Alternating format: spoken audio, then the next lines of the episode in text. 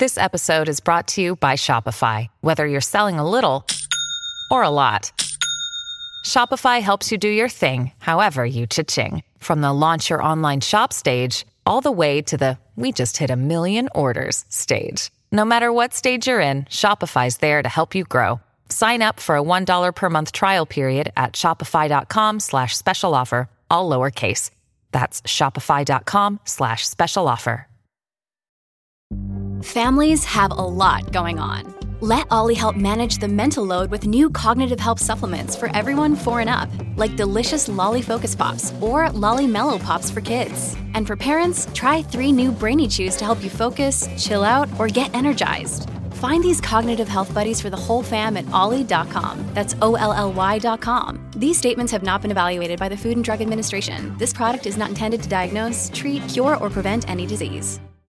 ¿Cómo estás? Bien, gracias a Dios, gracias a ti por estar aquí. Eh, No, bueno. Esto es un evento muy importante para nosotros los, los latinos, todos, sobre todo pues, especialmente a los que son fanáticos de la salsa y que tú estés aquí eh, con tu equipo de trabajo, pues para mí es de mucha honra. Te, te agradezco eso, no por mí, por todos nosotros. No, es que tú no entiendes. Yo te tengo que contar que creo que desde que saliste soy tu fan, porque he sido salsera de closet toda mi vida. Escondita. Escondidita, porque no lo decía, no sé por qué, pero mi mejor amiga y yo, Karine Mansur y yo, nos escapábamos a los conciertos de salsa que daban en la Ciudad de México cuando empezaste, 1990. 90 y pico bajito, sí, 93, 4, 95. que teníamos 10 años, los dos. Somos de la misma edad casi. Yo no creo que tú, tú- tú estás cerca de mí, no puede ser.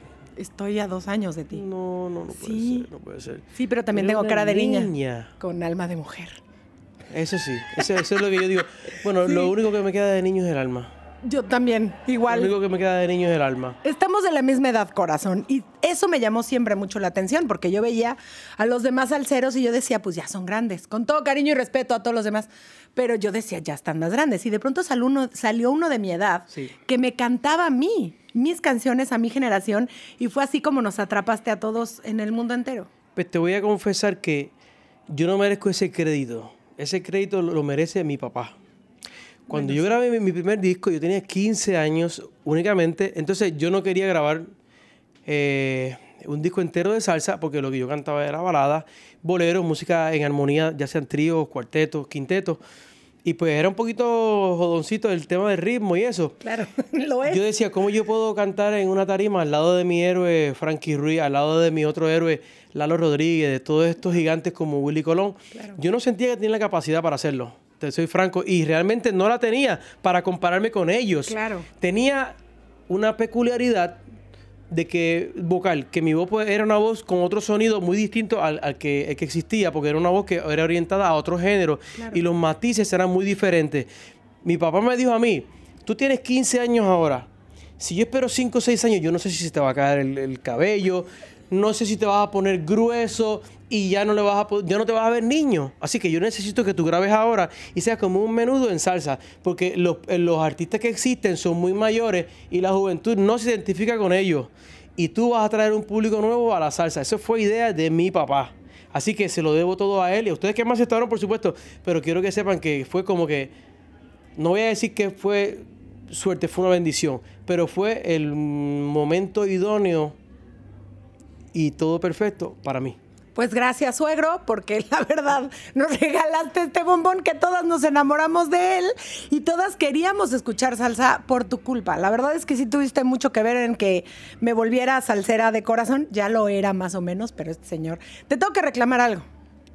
Eh, me encantó tu show, porque aparte fuiste el más inteligente que hizo todo un popurrí de todos sus éxitos, pero no cantaste ese. Ay, Dios mío, ¿por qué se nos fue esa? No, porque, porque venía yo y algo mal tenía que salir. Y a veces te enloquece hasta el delirio. Pero algo debe haber en su interior. Será por eso que te conquistó. Será algo bueno al fin y al cabo. Sigues enamorada de ese que te enrolla y que te envuelve. Y hace de tu vida lo que quiere y aunque no lo comprendas, siempre vuelves con él. ¿Viste? Por eso, por eso se te olvidó porque me la tenías que cantar a mí solita aquí en vivo en el camerino. Qué emoción, de verdad que qué emoción conocerte, qué emoción abrazarte. Creo que te conocí hace muchos años en Televisa.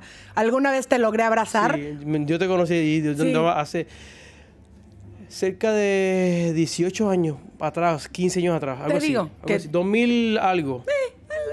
Sí nos conocimos, nos abrazamos, pero nunca te pude decir todo lo que te admiro y todo lo que agradezco que hayas llegado a nuevas generaciones con tu música y que ahora sigue, porque déjame te digo que mis hijos también ya son fans, ni modo. ¿Tú tienes hijos? Yo tengo dos hijos. Yo, te estoy queriendo mucho, Jerry. Yo tengo tres hijos y cuatro nietos. Yo sé, porque eres una persona súper, la verdad es que hay que reconocerlo, no a todos los muchachos del ambiente artístico se les da, el tener una familia y respetar a su familia y, ser tan hogareño. Y la verdad es que eso siempre te lo he admirado también. Sí, bueno, yo creo que uno aprende en la vida a, entender las prioridades y los momentos. Yo creo que uno no puede nunca decir que quiero más a un padre o un hermano, o un primo, o mi carrera. Por supuesto que lo más importante es la felicidad y la felicidad viene del amor, de la aceptación.